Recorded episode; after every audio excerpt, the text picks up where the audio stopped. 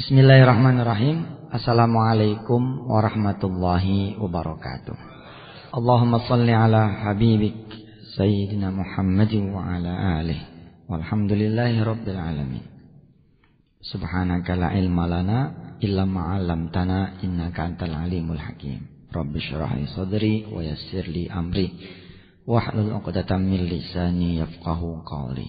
Baik, ya. Jemaah yang dirahmati Allah, siang ini saya diserai amanah yang tidak gampang, belajar sabar, ya, belajar ikhlas, belajar syukur. Aduh, subhanallah. Jangankan di saat kita susah ya. Di saat kita senang aja, kita belum tentu bisa ikhlas sabar syukur. Belum tentu tuh. Saya ulangi ya. Belum tentu di saat ya kita senang ya kita bisa. Ikhlas sabar syukur. Di saat sulit yang sebenarnya senjata itu juga menjadi senjata orang-orang yang pengen berubah kesusahannya kita masih belum mampu. Banyak orang bilang begini lah kalau lagi banyak duit emang sabar perlu Ustaz? Deh kalau ente megang duit nggak sabar sehari habis bos. Benar itu kalau kita megang duit nih, megang gajian, kita nggak sabar nih. Wow, selesai tuh. Hawanya nih, hawanya. Pengen beli aja apa yang mau kita beli. Mumpung lagi ada duit.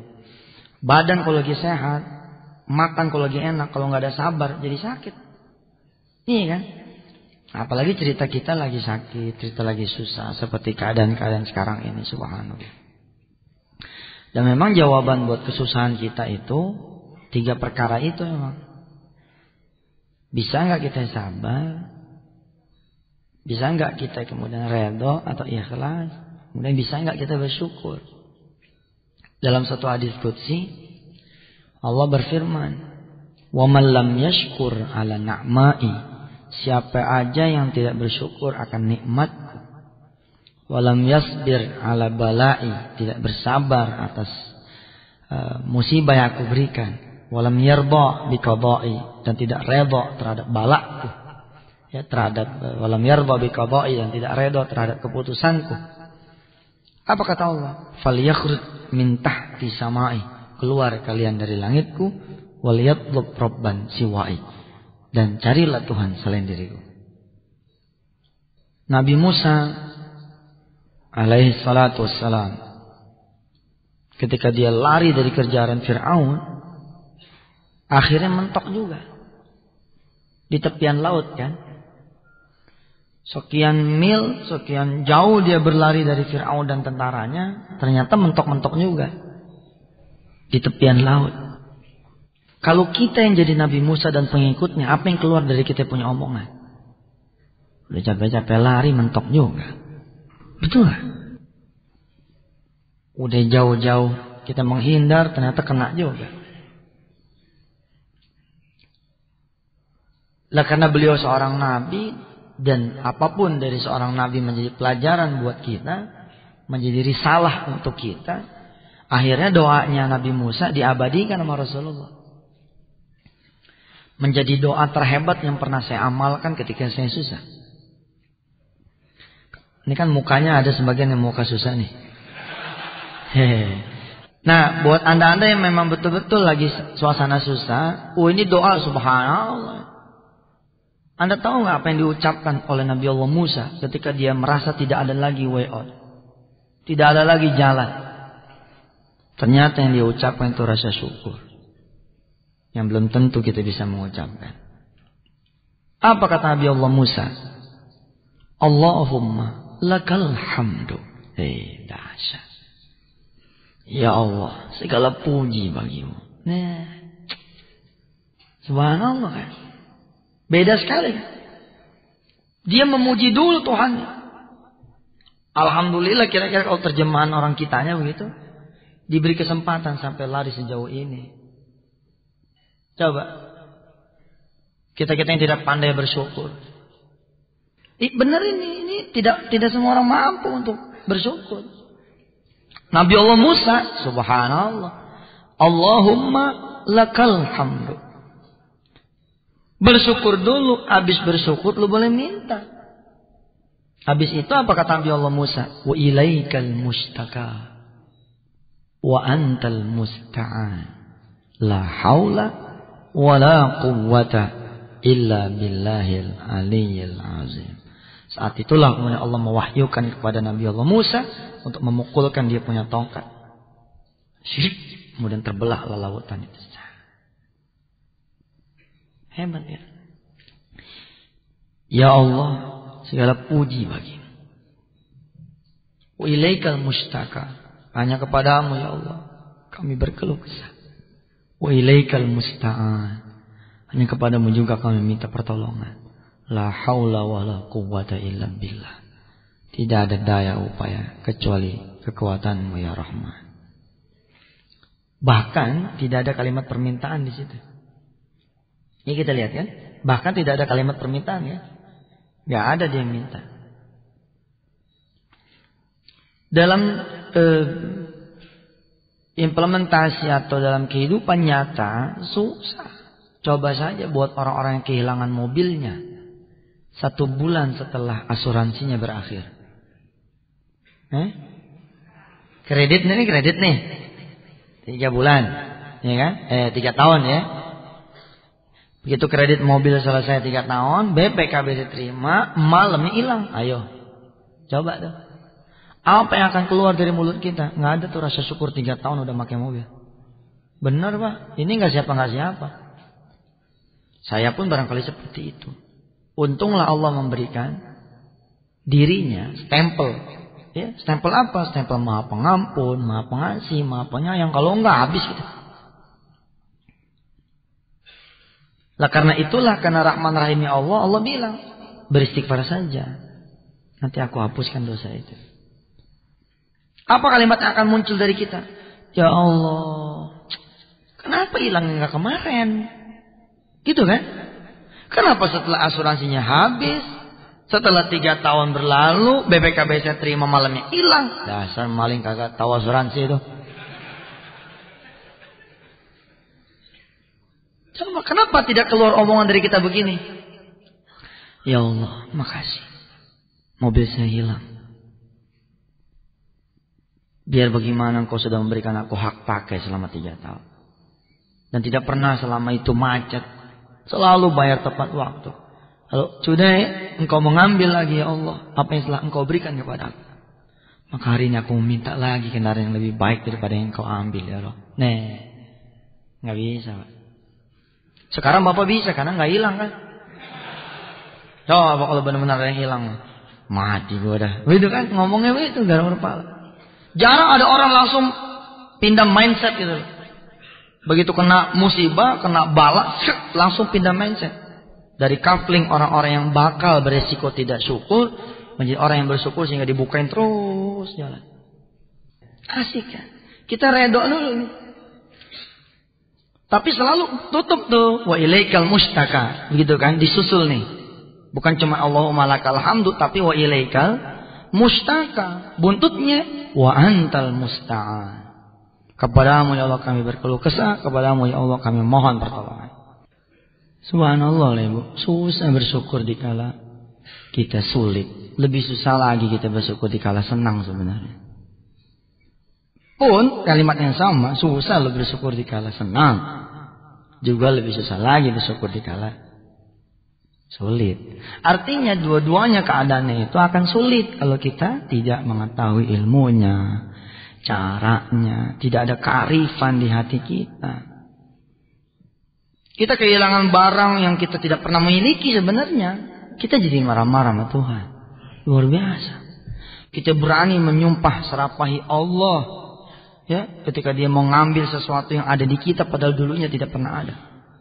Saya menulis di salah satu buku saya itu ada kisah tentang kalau kita cerita tentang kejujuran dan rasa syukur ya.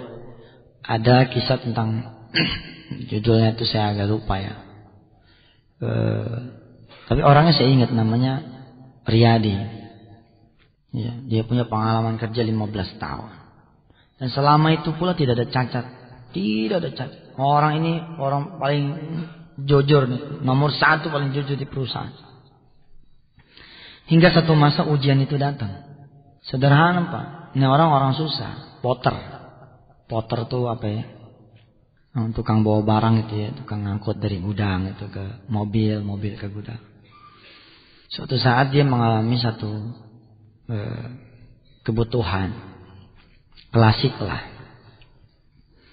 Dia punya anak perlu uang sekolah, perlu uang buku dan tidak ada uang.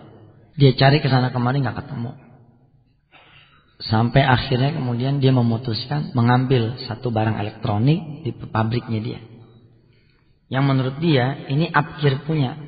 Jadi tidak masuk dalam list. Karena ada terus di situ. Jadi dia pun ngambil yang yang dia pikir dosanya paling ringan. Kalau kita kan enggak. Kalau aman kita tingkatin lagi. Aman kita tingkatin lagi. Lolos bukan istighfar, malah dia tambahin. Wah kacau. Riyadi enggak, dia pilih dosa yang paling ringan. Dia cuma ambil mini kompo aja seharga 140 ribu kebutuhan anaknya tok. Begitu pulang dia kasih tuh anak bininya 140 ribu. Ditanya sama bininya, dari mana nih duit? Bonus. Uh hatinya merintih.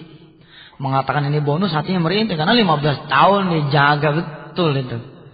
Makanan, minuman, rizki dia jaga betul. Jangan sampai ternoda. Tapi hari itu ternoda. Tapi terpaksa. Itu terpaksa. Tengah malam bininya nanya karena dia curiga. Bener tuh ya.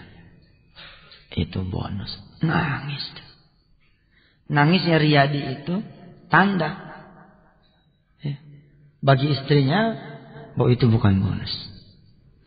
Pagi-pagi rapat kecil nih. Sambil makan sarapan pagi. Riyadi membuat pengakuan di depan anak-anaknya. Luar biasanya anak-anaknya mulangin. Saya ingat tulisan saya itu. Nama anak yang paling besar si Ahmad. Itu saya tulis. Yang kedua siapa saya lupa. Kata dua anaknya. Lebih baik kami tidak sekolah. Kalau emang ayah harus mengambil rezeki haram. Kalau kita yang jadi lakinya. Atau kita yang jadi bininya. Itu duit bonus pak. Mau kan boleh nyolong. Kenapa yang kecil pak? Iya benar. Secara tidak langsung ya. Para istri itu bisa mendorong suaminya. Berbuat macam-macam loh. Kalau anda para istri. Memang macam-macam. Kita yang gak merenahin gak enak. Kita yang merenahin ke, apa kemampuan kita yang memang terbatas. Tapi ketika istri yang mensupport dengan duha, dengan doa, dengan wakiah saban subuh, dengan yasin saban maghrib ketika suaminya bekerja, ah, itu subhanallah. Apa kata si Riyadi? Kalau ayah pulangi, berarti ayah harus mengaku. Karena tipnya itu sudah nggak tahu ada di mana sekarang. Ya tapi ayah harus ngaku. Kalau nggak ngaku, panjang cerita di kuburannya. Bapak Ibu yang Allah, 15 tahun dia modal kejujuran. Lalu dua anaknya dan istrinya ngomong begini. Masa iya sih dipecat cuma gara-gara pego gitu. Gara-gara mini kompo doang. Maju dah, insya Allah dah. Ternyata, oh, nggak begitu ceritanya. Dia kuatin batinnya tuh untuk ngomong, tapi nggak sanggup deh. Pulang, ditanya lagi sama anak bininya, udah ngomong, belum. Orang yang memang terbiasa dengan rezeki halal tersiksa dengan rezeki yang tidak halal. Tapi orang-orang yang memang terbiasa dengan rezeki haram, oh dia nyaman betul. Dan kelak dia akan merasakan suasana susahnya kapan? Nanti yomil hisab. فلما نسوا ما ذكروا به فتحنا عليهم أبواب كل شيء حتى إذا فرحوا بما أوتوا أخذناهم بغتة فإذا هم مبلسون Kata Allah kalian mau dunia, cari deh. Tapi cari dengan caraku dong. Kalau kalian cari bukan dengan caraku, kata Allah. Juga nggak usah khawatir.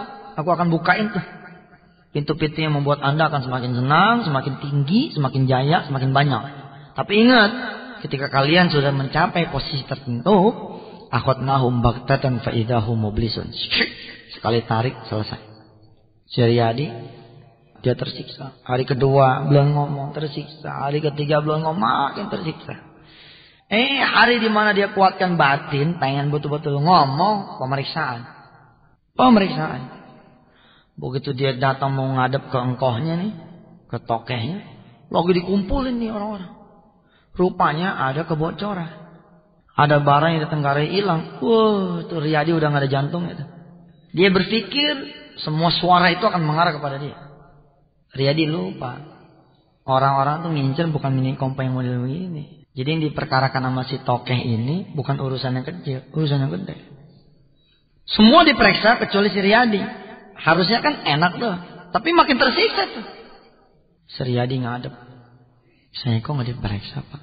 Oh kamu mana mungkin kamu nyolong? Ya makin susah dia ngadep. Makin susah dia ngadep. Nangis si Riyadi. Terus dia ngomong, Pak. Saya juga salah. Wah, kamu salah apa? Udah bener 15 tahun. Si engkau ini bingung. Apa sih? Pak, saya kemarin ngambil mini kompo. ngambil mini kompo? Betul. Emang? Emang gak kelihatan Pak sampai itu gak masuk daftar. Mukanya berubah, toke. Kemudian bicara. Hukum, betul hukum itu. Ya udah tahu, ya ikut saya belasan tahun tahu. Saya nggak akan mentolerir yang begini-gini. Syariati berharap sebenarnya gitu ya. Bahwa 15 tahun dia kerja itu akan membuat ada wise, ada kebijaksanaan gitu ya. Tapi ternyata nggak berlaku buat dia saat itu. Kata si ingkohnya, pokoknya yang namanya nyolong tetap nyolong. Anda sudah tahu peraturannya. Siapa yang nyolong, mau kecil kek, mau gede kek, keluar. Hari itu keluar, Pak. Tapi apa kata si ingkoh? Karena Anda 15 tahun itu menjaga kejujuran, saya hari ini mau berbaik hati buat Anda. Apa? Itu pesangon, Pak. Berapa pesangonnya? Tahun 96, pesangonnya 2 juta. Cukup besar, Pak, pada masa itu. Tapi buat seorang Riyadi yang 15 tahun tidak terbiasa wira swasta, terbiasa cuma ngangkut barang, ya nurin barang, ini jadi masalah ini. Dipakai makan terus ambil, nggak dipakai makan, nggak ada lagi yang bisa dipakai kecuali ini, Pak. Pulang dia nangis. Nah, di sinilah hebatnya orang-orang yang sabar. Ustaz kan dia nggak sabar. Iya, tapi perjalanan koreksinya itu membuat Allah masih menggolongkan dia orang yang sabar. Kan dia mau ngoreksi itu. Mengoreksi istighfar dia ngadu, walaupun ternyata pahit juga, tapi dia terima. Ini yang luar biasa. Ternyata dengan dua jutanya itu, jadi bengkel, namanya bengkel berkah motor. Oh Ba'du ceritanya, ya dalam kondisi dia sudah tidak lagi pekerjaan, tetangga kanan kirinya tahu Riyadi lagi nggak kerja. Dan mereka juga tahu Riyadi ini tukang ngebenerin motor. Dan mereka pun tahu bahwa Riyadi ini orang yang jujur. Pak kita pelanggan nih kalau ketemu sama mekanik sama bengkel yang jujur, kita happy gitu punya perasaan. Happy. Tetangganya datang satu-satu ke dia. Pak, tulin motor kita. Tulin sama dia. Alat-alat dia beliin semua. Angkanya sesuai dengan angka yang dia beliin. Mulai satu jadi dua, dua jadi empat, empat jadi delapan, delapan jadi enam belas. Tahun 2001 sekeluarga dia pergi haji subhanallah. Luar biasa kan? Lalu judul itu saya tulis Sebagian orang mengatakan jujur itu pahit, Riyadi mengatakan jujur itu manis. Coba kalau saat itu dia tidak jujur, tidak di PHK. Kalau dia tidak di PHK, nggak ada di Mekah. Subhanallah. Terus di bab yang lain ada juga cerita tentang kesabaran. Kenapa sih saya saya menceritakan ini gitu? Untuk membuat kita semua jadi malu. Kita ini sebenarnya nggak pantas nggak bersyukur gitu. Di tengah orang ngantri di kantor pos. Kita nggak ngantri di kantor pos. Subhanallah. Di tengah orang-orang pusing karena kenaikan BBM, kita sih nggak pusing. Biasa aja tuh. Karena kita orang yang ya bisa mensiasati keadaan. Kalau emang tadinya bawa kendaraan, ya taruh aja kendaraan di rumah susah amat sih. Tapi kan jadi mahal, iya emang mahal. Tapi kan ada puasa Daud. Sehari puasa sehari kagak, anggaran tadinya buat 30 hari kan cuma jadi 10 hari. Selalu ada penyiasatan buat orang beriman mah gitu. Lagian buat kita orang mah nggak apa-apa punya masalah 10, yang penting Allah kasih jawaban 20. Nggak apa-apa kita punya tanggungan 20 asal Allah kasih jalan rizki 40 gitu aja. Apalagi kalau bukan nerima, gitu kan? Kita lawan terus juga emang nyatanya naik terus. Mau diapain lagi? Kita sabar, kita melihat peluang jangan ngelihat masalah. Kita ngelihat masa depan jangan ngelihat masa lalu. Kita lebih melihat kebesaran Allah dibanding dengan kesulitan kita yang memang besar. Ya, lihat Allah aja. Nah, di episode yang kedua yang saya mau ceritakan kepada Anda semua. Ini seorang gadis ya. Orang gadis yang di tahun 80-an dipaksa menikah sama orang tuanya.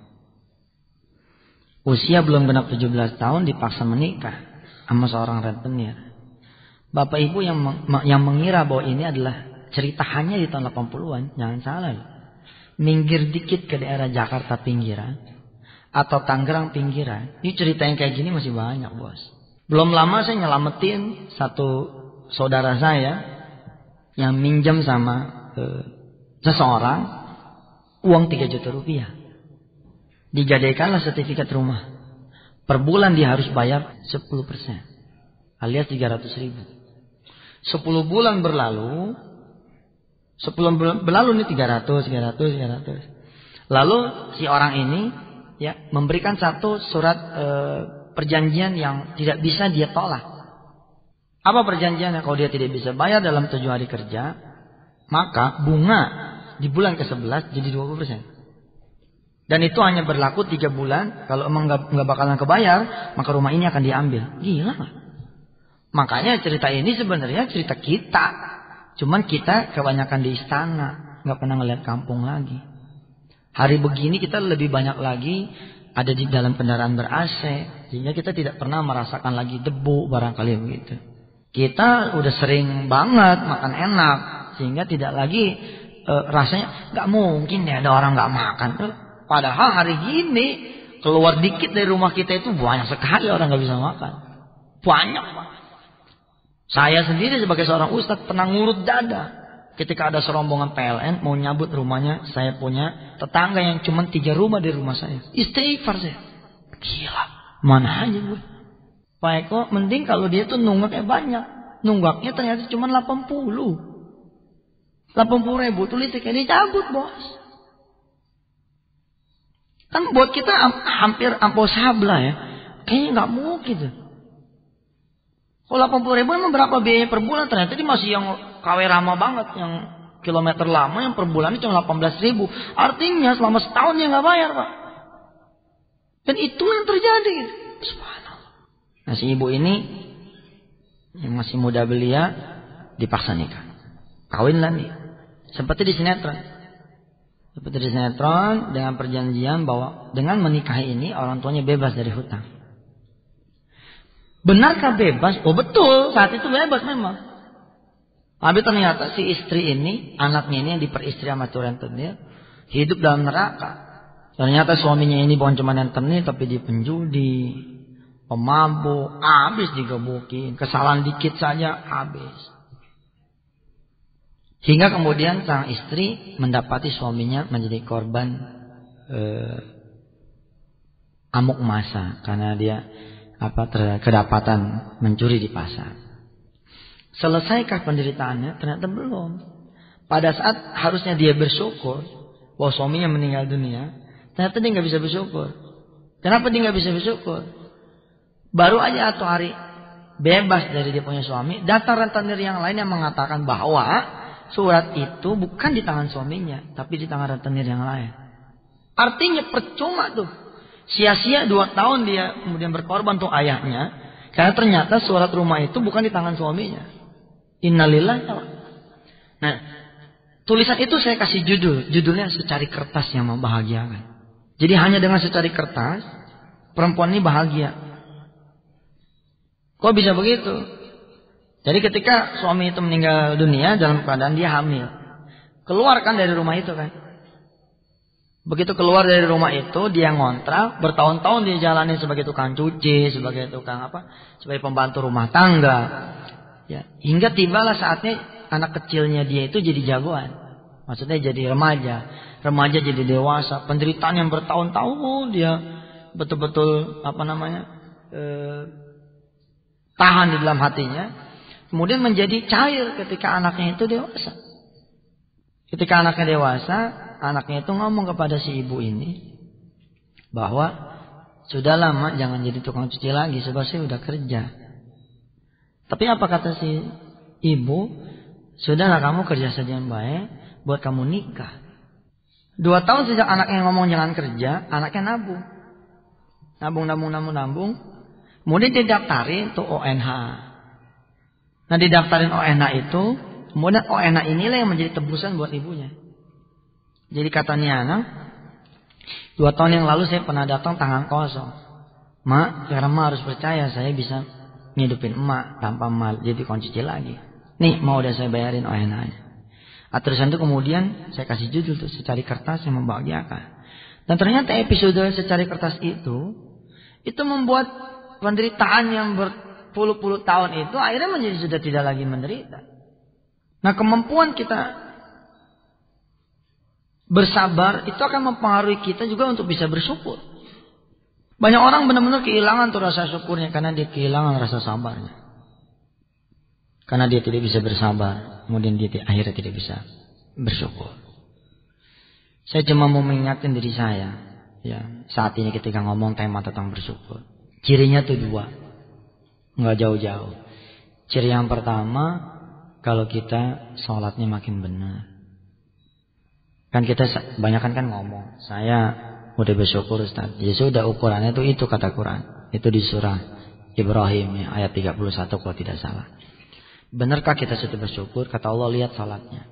Kalau salat anda semua saat ini zuhurnya selalu lewat azan, kayaknya belum betul. Belum dihitung sebagai orang bersyukur. Kalau sholatnya itu pas azan kita sudah di dalam sejadah, udah di atas sejadah, rasanya bolehlah kita mendaftarkan diri di barisan orang-orang yang bersyukur. Kemudian sedekahnya juga begitu. Kalau sebelum kerja anak yatim satu, masa sesudah kerja anak yatim tetap satu? Harusnya kan sesudah kerja punya gaji anak yatim jadi dua. Jumatan dari muda sampai tua begini nih nggak berubah. Apa ini sedekahnya? Dulu waktu muda ada dua puluhan, ada sepuluhan, ada lima ribuan, ada seribuan. Seribuan. Begitu kita udah pada berumur, tetap seribuan. Dulu kita sedekahnya per bulan dua setengah persen, wayahnya begitu. Tahun ini kita rubah. Sedekah wajib kita, kita naikin. Jangan dua setengah, jadi lima persen. Jadi sepuluh persen. Insya Allah. Tidak ada lagi yang mengajarkan ilmu sedekah. Eh, apa? Tidak ada lagi yang bisa mengajarkan ilmu sabar, ikhlas, syukur. Kecuali memang Allah. Lewat proses kehidupan. Kehidupan kita lah yang nanti akan mengajarkan kita untuk menjadi hamba yang bersyukur. Kesusahan saat ini akan di apa namanya dimaknai oleh kita eh subhanallah ya kalau saya kemarin nggak di PHK nggak begini eh masya Allah ya kalau saya kemarin tidak bercerai tidak ketemu papanya maksudnya papa yang baru gitu kan gara-gara bercerai padahal dulu kita mengutuk Allah setengah mati kan bambuk bambuk eh subhanallah gara-gara saya ketabrak saya jadi kenal sampean Alhamdulillah gara-gara begini jadi begitu. Kadang-kadang tuh kemampuan itu, kemampuan menganalisis tuh kejadian itu itu hikmahnya Allah yang ngajarin. Makanya Allah bilang, "Wa may yu'tal hikmata faqad utiya khairan katsira."